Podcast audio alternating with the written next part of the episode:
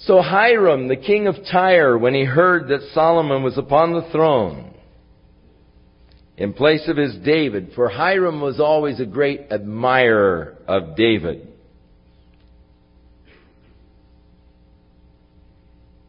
And Solomon sent to Hiram, and he said, You know how that David my father could not build a house unto the name of the Lord his God, for the wars which were about him on every side, until the Lord put them under the soles of his feet. But now the Lord my God hath given me rest on every side, so that there is neither adversary nor evil occurrent.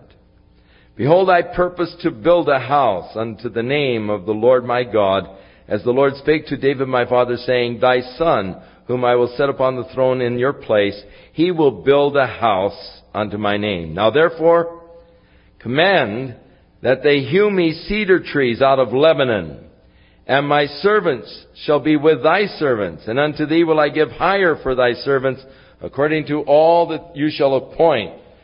For thou knowest that there is not among any of us those that have the skill in cutting timber like those of Sidon.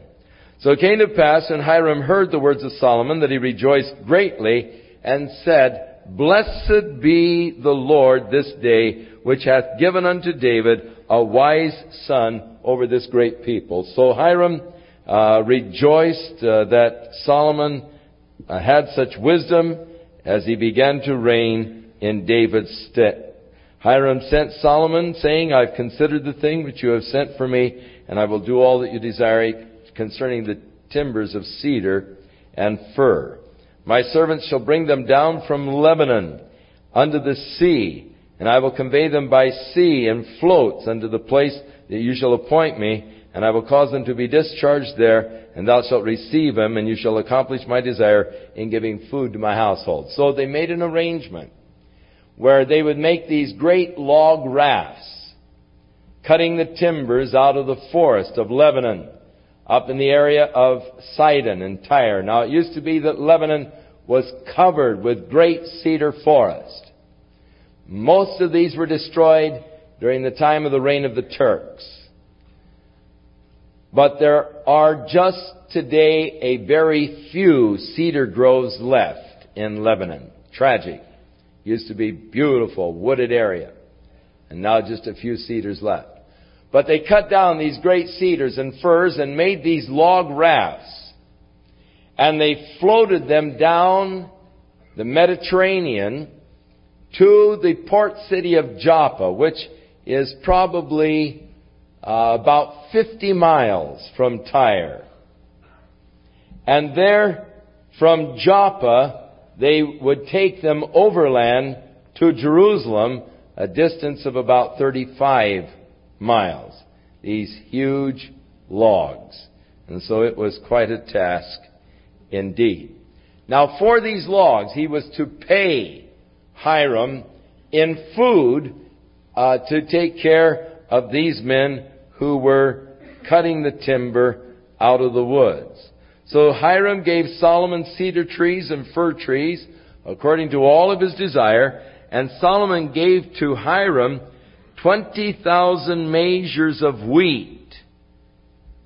So again, 10 bushels, 200,000 bushels of wheat for his household, 20 measures of pure oil and a measure of oil. They figure somewhere between 45 and 80 gallons. And this was the annual tribute or, or pay that he gave for the men so that they could eat. And the Lord gave Solomon wisdom as he promised him, and there was peace between Hiram and Solomon, for they had made a treaty. And King Solomon raised a tax from all of Israel, or a, a draft actually, and he drafted 30,000 men. And he sent them to Lebanon, 10,000 each month. So you go a month, you work a month and have two months off, just like a fireman almost.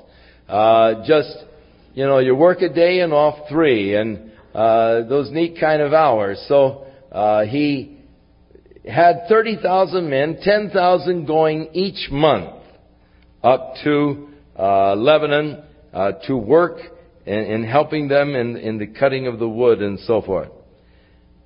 And Solomon had 70,000 slaves that just carried the, la- the, the logs, you know, or worked along with the logs and so forth.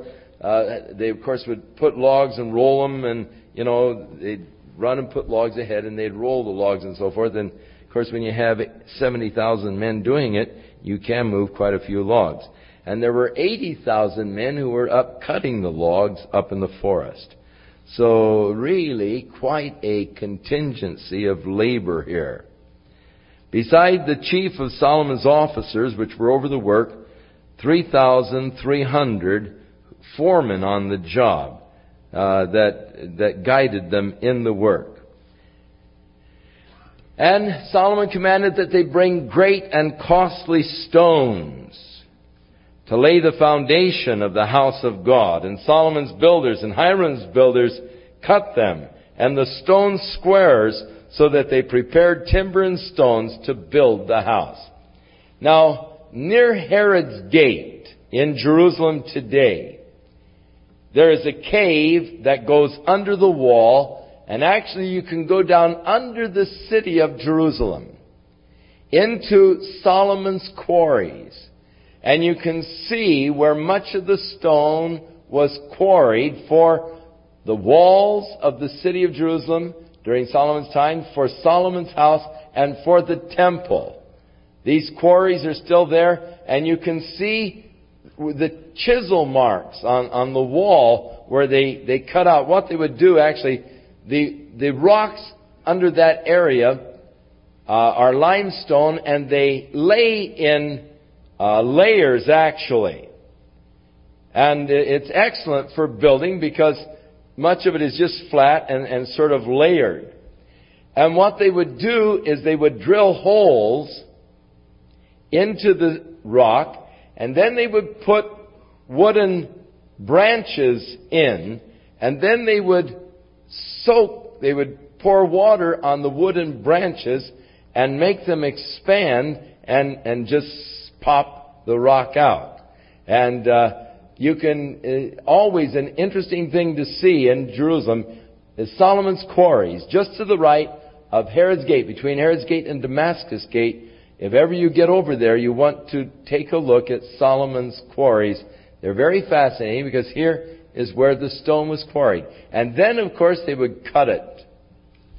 And it is interesting that today in Jerusalem, there's a city ordinance that all of the buildings in Jerusalem must be made out of what they call the Jerusalem stone. So even if they build the concrete buildings, they have to put a, a fascia over all of the buildings of this Jerusalem stone. Jerusalem stone is a very beautiful stone. It has the capacity in the early morning sun to look almost golden, and that is why Jerusalem is called the Golden City. Because as the sun is rising, and as it first hits the stone, or just even before it hits, just in the early dawn, it takes on a golden hue, all of the stones. And it's absolutely gorgeous. It, of course, you're in jet lag, so you wake up early anyhow, uh, when you're first there but it's always a thrill to see the sun coming up and see this golden color. And then, of course, as the sun hits it, uh, it, it begins to uh, level out into a sort of a beige kind of a color in the bright sun. But Jerusalem stone is something beautiful to behold.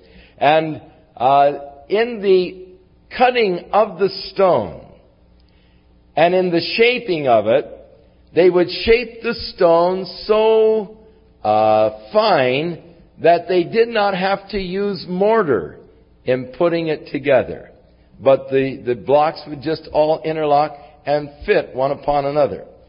And I saw the corner of the Temple Mount that was done during Herod's time with these gigantic stones. Now it says that Solomon had some huge stones and some of them eight cubits some of them five cubits, which are good sized stones, really. Uh, for Solomon's day, eight cubits would uh, be a stone of about uh, 11, 12, 13 feet.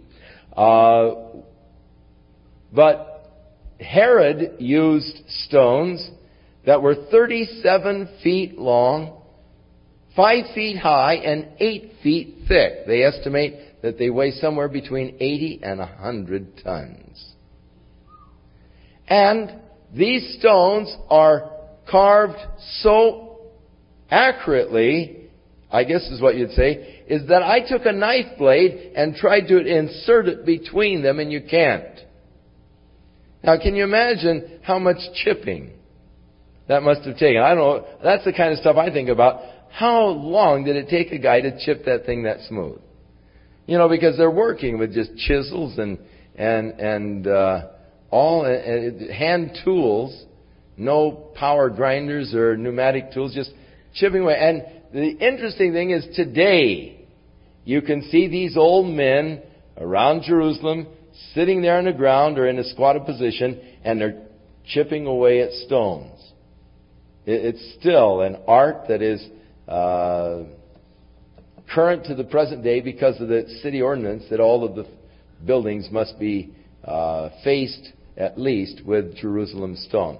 So stone cutting, a very interesting uh, art indeed, and it is fascinating uh, to watch. And uh, Solomon ordered these stones, uh, and of course all of the materials. So in chapter six, he began to build the temple in the 40, 480th year after the children of Israel were come out of the land of Egypt. And in the fourth year of Solomon's reign, in the second month, they began the building of the temple. Now the temple was to be 90 feet long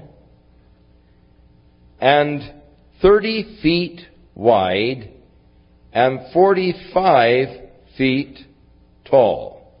So if you can picture now in your mind, 90 feet is just about from the edge of the platform here to the back door. So that's how long Solomon's temple was. It's a little bit more than 45 feet from arch to arch, so it wasn't quite as wide. And of course, it was quite a bit taller because, uh, or actually, it was only 30 feet wide, so that would be from this aisle about over to the uh, middle of this one over. But 45 feet high, so that is quite high for a building. So it was rather high and long and narrow. And of course, it had the one end that was uh, petitioned off and had uh, doors at that time into the Holy of Holies. The doors were of carved olive wood and overlaid with gold. And as you uh, get into chapter 6, it begins to give you the description of the temple uh, that they were constructing. Now, in verse 7 it tells us, when they were building it, it was built of stone made ready before it was brought to the site, so that there was neither hammer nor axe nor any tool of iron heard in the house while it was in building.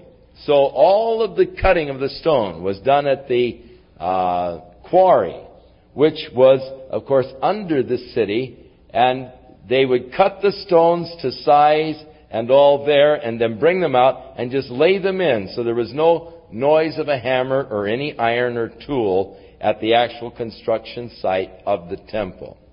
Now there's an interesting story that is told in the construction of the temple.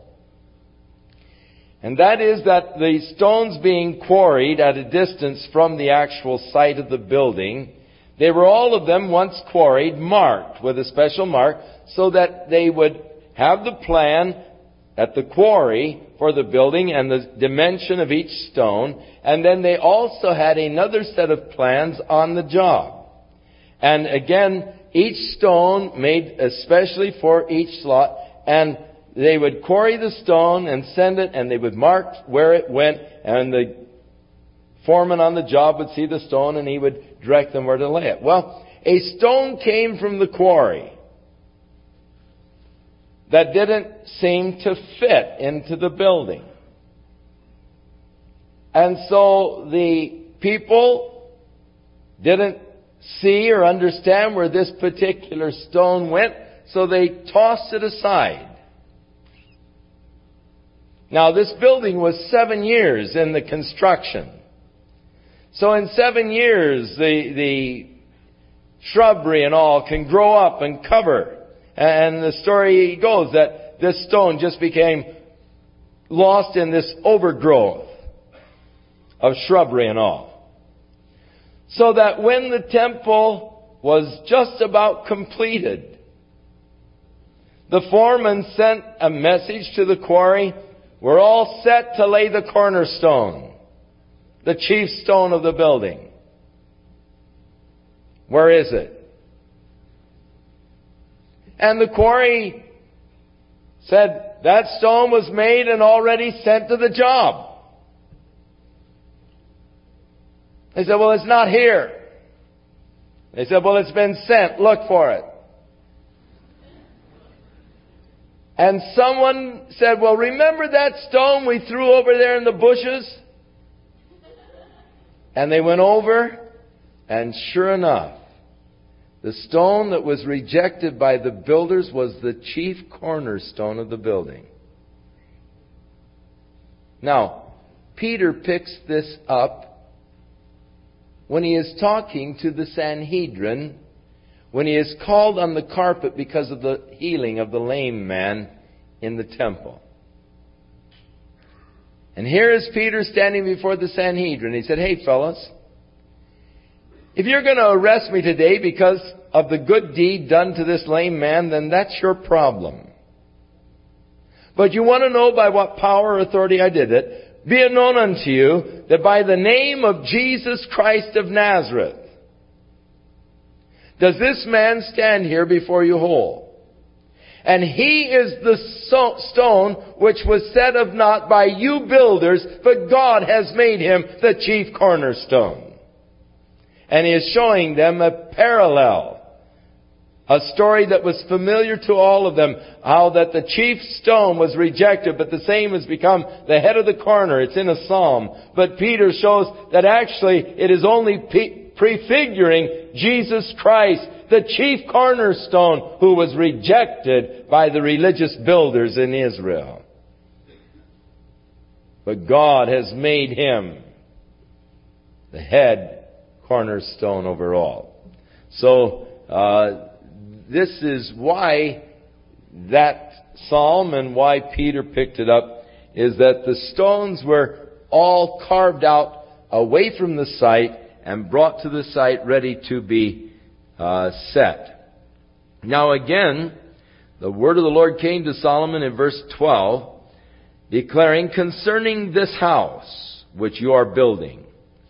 Again conditional. If you will walk in my statutes and execute my judgments and keep all my commandments to walk in them, then will I perform my word with thee, which I spake unto David your father.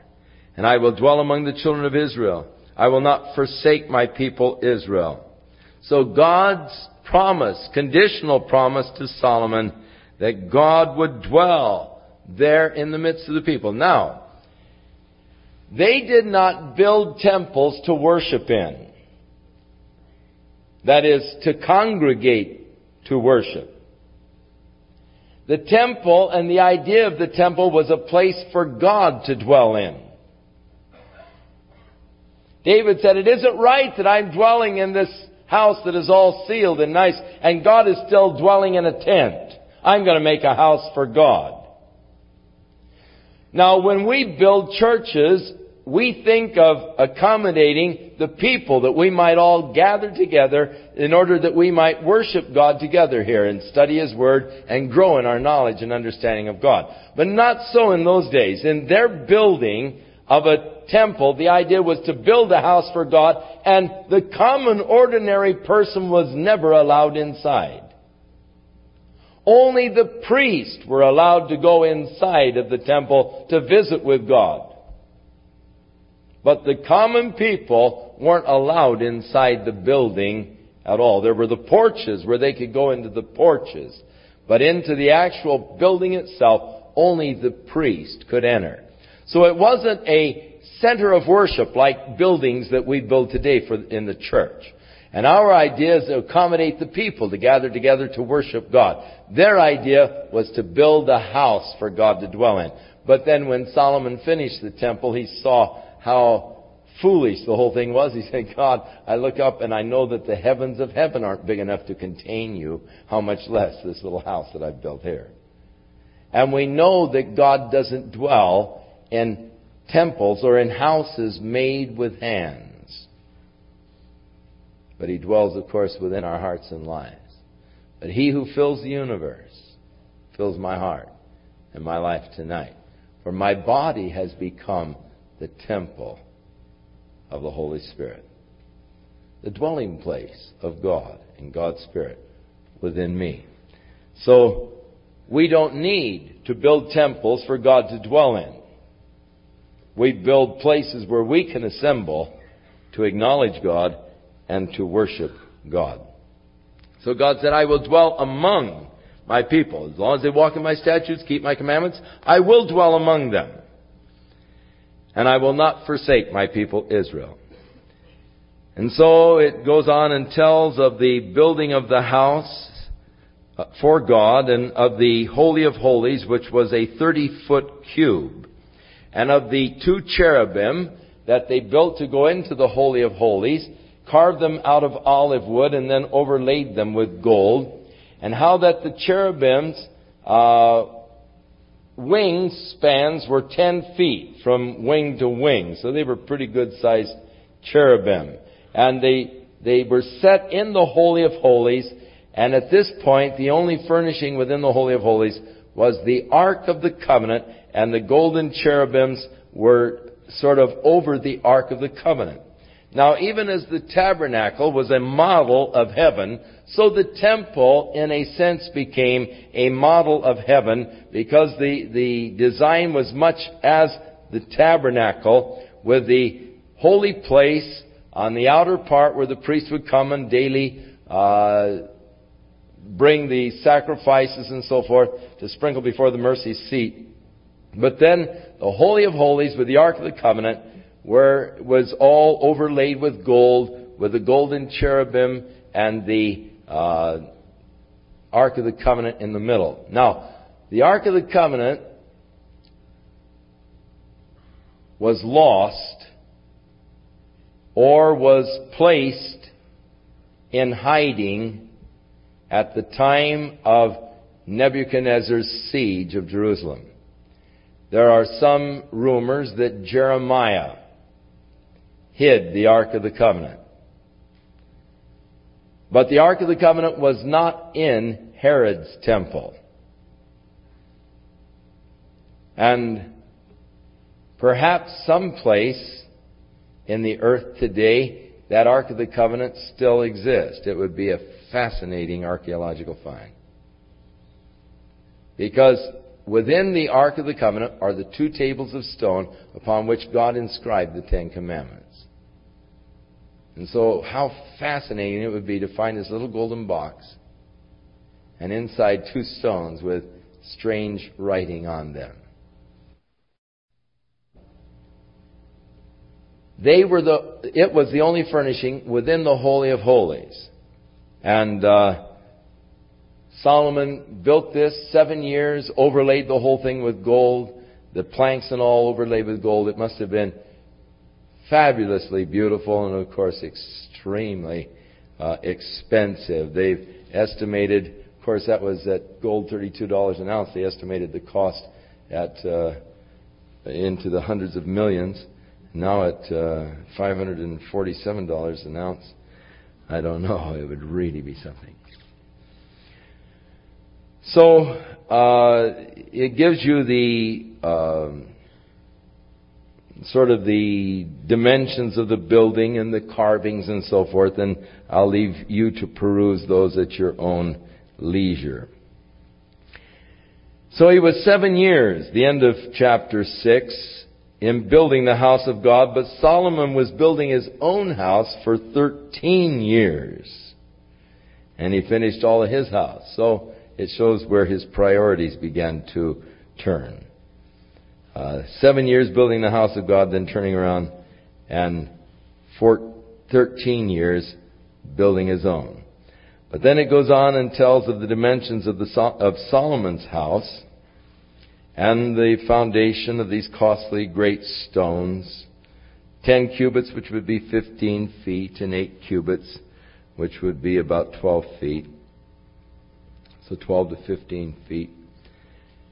And Hiram was furnishing all of these cedars and so forth as uh, the contract read. Now it tells of the building of the uh, of, of, the two brass um, pillars that they made at the entrance for the entrance of the temple, and one they called Jachin and the other Boaz. It means he shall establish Jachin and Boaz, it is, in it is strength. Now just what the purpose of these two brass pillars has led to a lot of conjecture, but we really don't know. He shall establish, and in it is strength.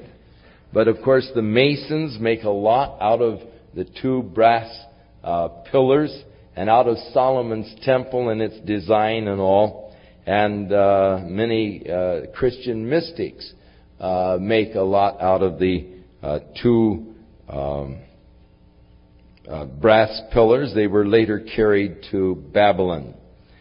But then also a brass washing basin and 12 oxen, uh, three facing towards the north, three towards the east, south, and west, all of them facing outwards and then this big brass swimming pool on top, almost the size of a pool. As you read the dimensions, it would hold about 16,000 gallons of water. And this was for the priest to bathe. You remember outside the tabernacle, there was the brass laver for the priest to bathe. Well, they really made an elaborate one here at the temple, uh, setting on these oxen and so forth.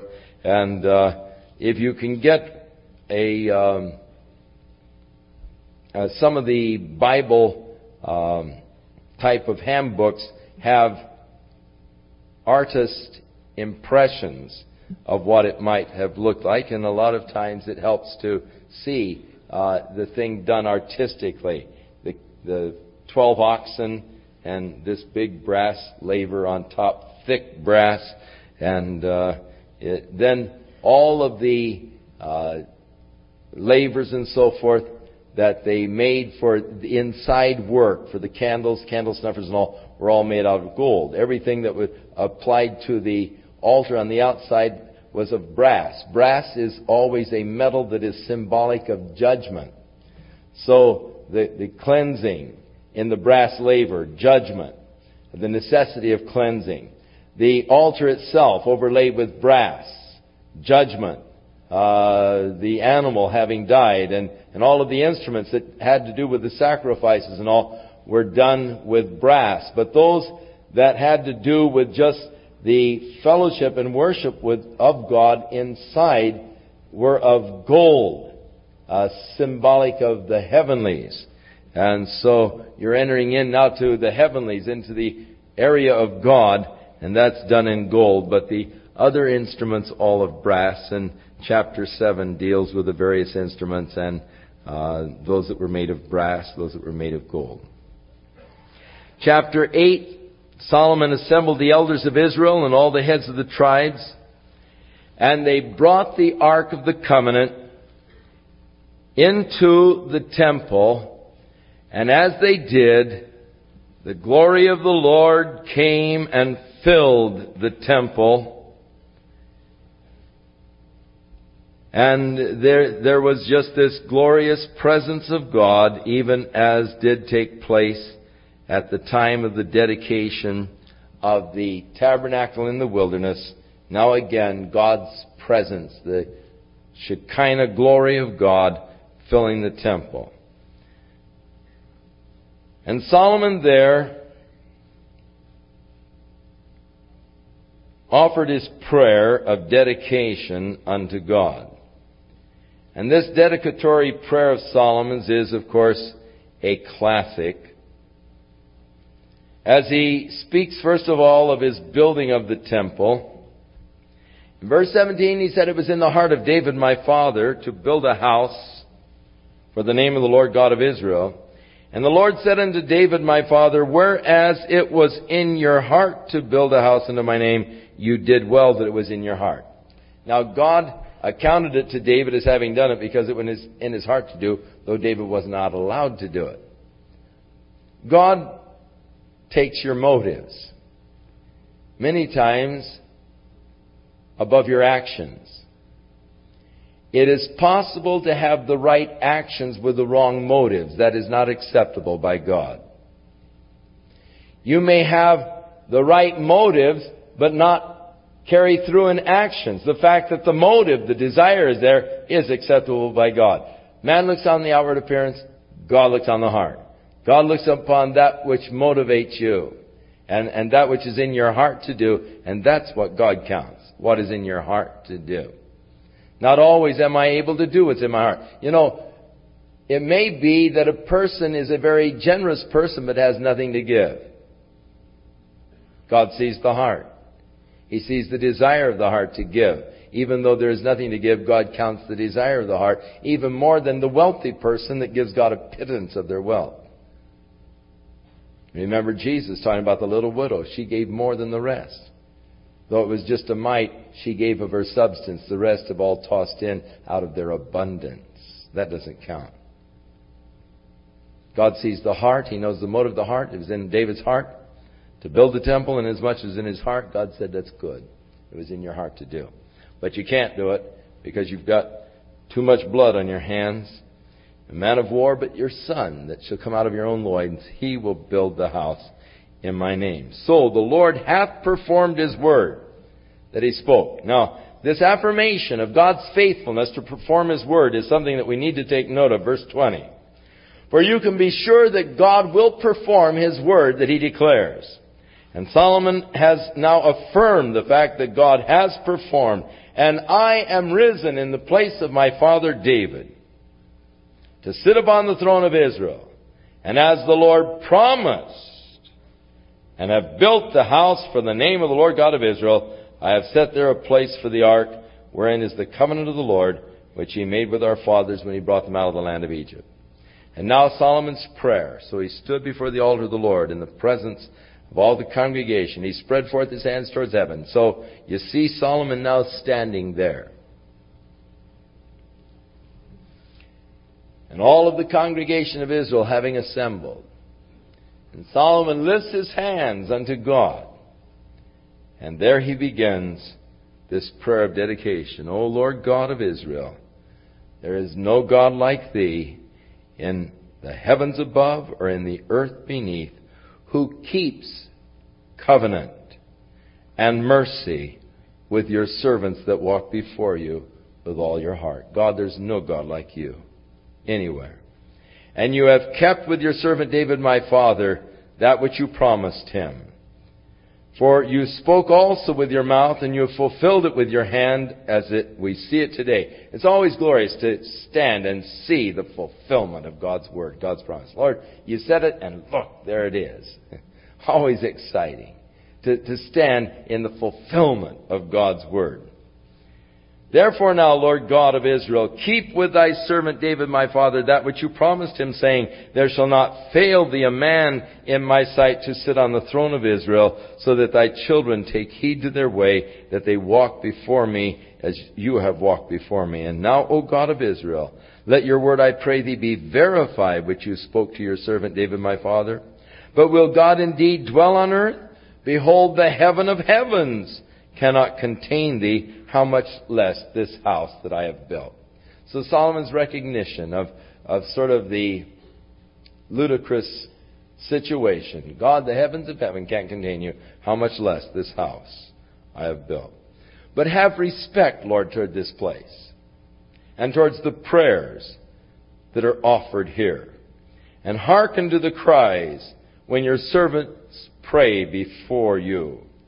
That your eyes may be open on this house day and night.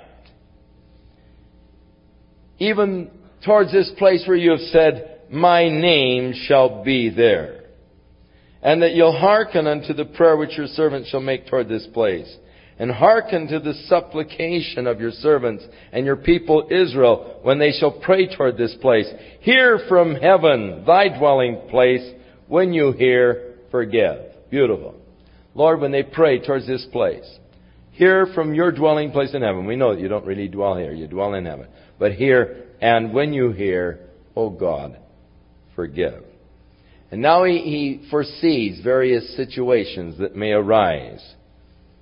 If a man trespasses against his neighbor, and an oath be laid upon him to cause him to swear, and the oath comes before your altar in this house, then hear from heaven and do and judge your servants, condemning the wicked, and bringing his way upon his head, and justifying the righteous. When Israel is smitten before their enemies because they have sinned against thee, and they turn again to thee, and they confess your name, and they pray, and they make their prayers in this house, then hear thou in heaven and forgive. When heaven is shut up and there is no rain because we have sinned. Now notice that he attributes the national calamities to the sins of the people. Righteousness exalteth a nation, but sin is a reproach to any people. And the national calamities are the result of the sins of the people. What's that make the United States? You know.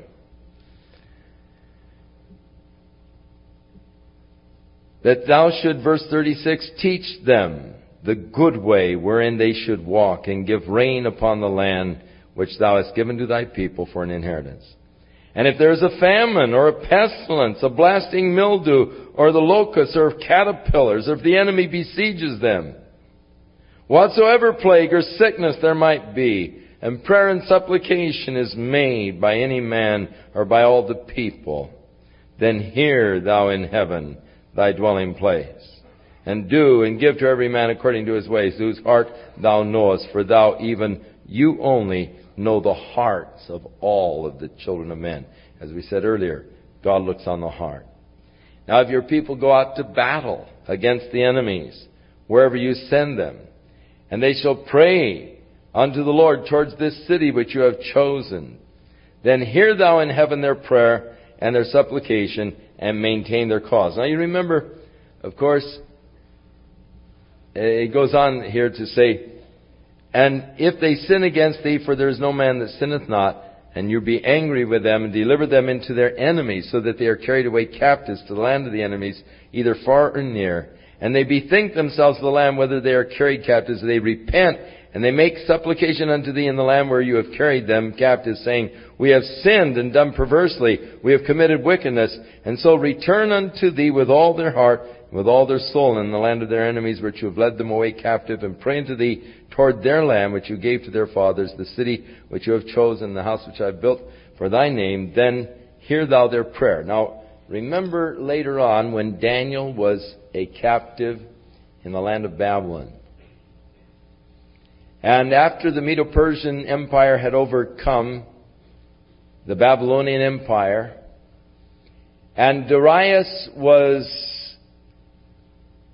tricked into signing a decree that if any man should make a petition or request of anybody outside of King Darius for the period of 30 years, 30 days, he should be cast into the uh, den of lions. And you remember that Daniel went to his house, as was his custom, and opened his windows towards Jerusalem and prayed unto the Lord. He was remembering what Solomon had prayed. Lord, if they're captives in a land and they turn towards this place and pray here. Now earlier on, the prayer of Daniel in the ninth chapter is a beautiful thing indeed because again Daniel was thinking of this very passage. For Daniel when he prayed, his prayer was actually a confession of sin. Lord, we have sinned against thee. We've done wickedly, and he is confessing the sin, even as Solomon said, Lord, if they're in captivity, and they confessed their sin and all, and Daniel was following the pattern that Solomon had set forth in this prayer of dedication, turning towards Jerusalem, confessing the sins, and asking God's forgiveness and God's help. So, Daniel, a very beautiful man because he was a man of the Word. He knew the Word of God. He knew the prophecies of Jeremiah. He knew the time of captivity was about up. And following the pattern that Solomon had set in this prayer, Daniel thus prayed unto the Lord out of the captivity in Babylon. And God heard. And they were released from that captivity. Now, when Solomon prayed this prayer, God answered Solomon. And the answer of Solomon is oftentimes quoted by itself and not in context. Second Chronicles 7:14 The Lord's answer to Solomon was For if my people which are called by my name shall humble themselves and pray and seek my face and turn from their wicked ways, then will I hear from heaven and will heal their nation. That was God's answer to this prayer of dedication. We'll get that more when we get to Second Chronicles. Now, after he had finished his prayer and supplications, he arose from before the altar of the Lord so it said that he was standing, but now he evidently went to his knees because he is rising from kneeling on his knees with his hands spread from heaven. He began by standing, went down to his knees, his hands lifted to heaven, and he stood and blessed all the congregation of Israel with a loud voice saying, Blessed be the Lord that hath given rest unto his people Israel, according to all that he promised. There hath not failed one word of his good promise, which he promised by the hand of Moses his servant. Isn't that a great testimony for God? Not one word of his promises have failed. The Lord our God be with us, as he was with our fathers. Let him not leave us or forsake us, that we might incline our hearts to him, to walk in all his ways, to keep his commandments and statutes and judgments and let these my words, wherewith I have made supplication before the Lord, be nigh unto the Lord our God day and night, that he maintain the cause of his servant and the cause of his people Israel at all times, as the matter shall require. And all the people of the earth may know that the Lord is God, and there is none else. And let your heart therefore be perfect with the Lord our God, to walk in his statutes, to keep his commandments as this day. So his charge to the people, be perfect with God. Walk in His ways. And so they offered the sacrifices before the Lord of peace offerings. 22,000 oxen and 120,000 feet, sheep. Probably the biggest barbecue on record. Great time of feasting and rejoicing then before the Lord as they have now completed the house and dedicated the house unto the Lord. So the same day the king hallowed the middle part of the ground. He declared it holy because they didn't have enough room to, to barbecue all of the beef in the area of the sacrifices and also they made the whole area holy and, and they offered up the burnt offerings and all, all over the place there. And at that time Solomon held a feast, all Israel with him, a great congregation from the entering in of Hamath unto the river of Egypt before the Lord our God. Seven days, and then another seven days. So they went out for 14 days celebrating. And the eighth day he sent the people away, and they blessed the king, and went up unto their tents, joyful and glad of heart, for all of the goodness that the Lord had done for David his servant, and for Israel his people. And that's the way people should always leave the presence of God. Joyful and glad of heart. That's the proper attitude. Having been with God, fellowship with God, should always create that joyfulness and that happiness within.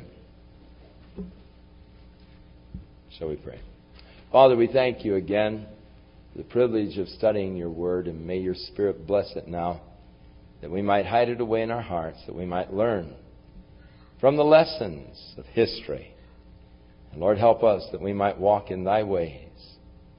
That we might keep thy word. And that we might, O oh God, experience and know thy faithfulness in your keeping your word to us. We thank you, Father, for the many blessings and the glorious promises that have been given to us. And we rest in thee. In Jesus our Lord. Amen.